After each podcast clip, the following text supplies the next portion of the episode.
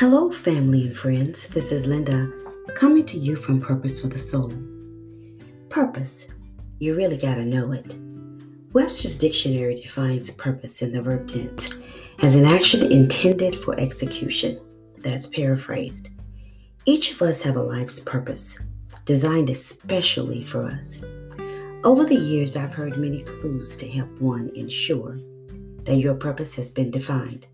Some of them are: what makes you angry can actually cause one to rise to the occasion of change.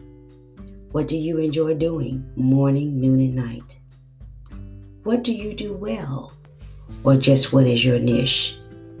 And what brings more happiness and joy into your life than anything else? The famous Joyce Meyer told a story about a luncheon she was to attend with some friends.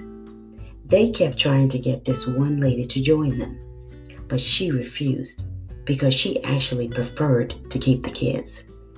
Finding purpose is fairly easy. Just do you, with pride and passion that is leading to a path of success. Michael Jordan had other siblings, but he was the one with extreme athletic ability. Of course, his siblings are important also. They just have different talents and abilities. How about this? I'll do me, you do you, and we both will make the world a better place.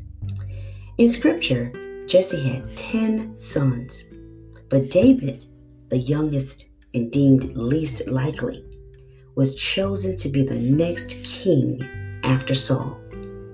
There is nothing one can do about another's talents. Just do you.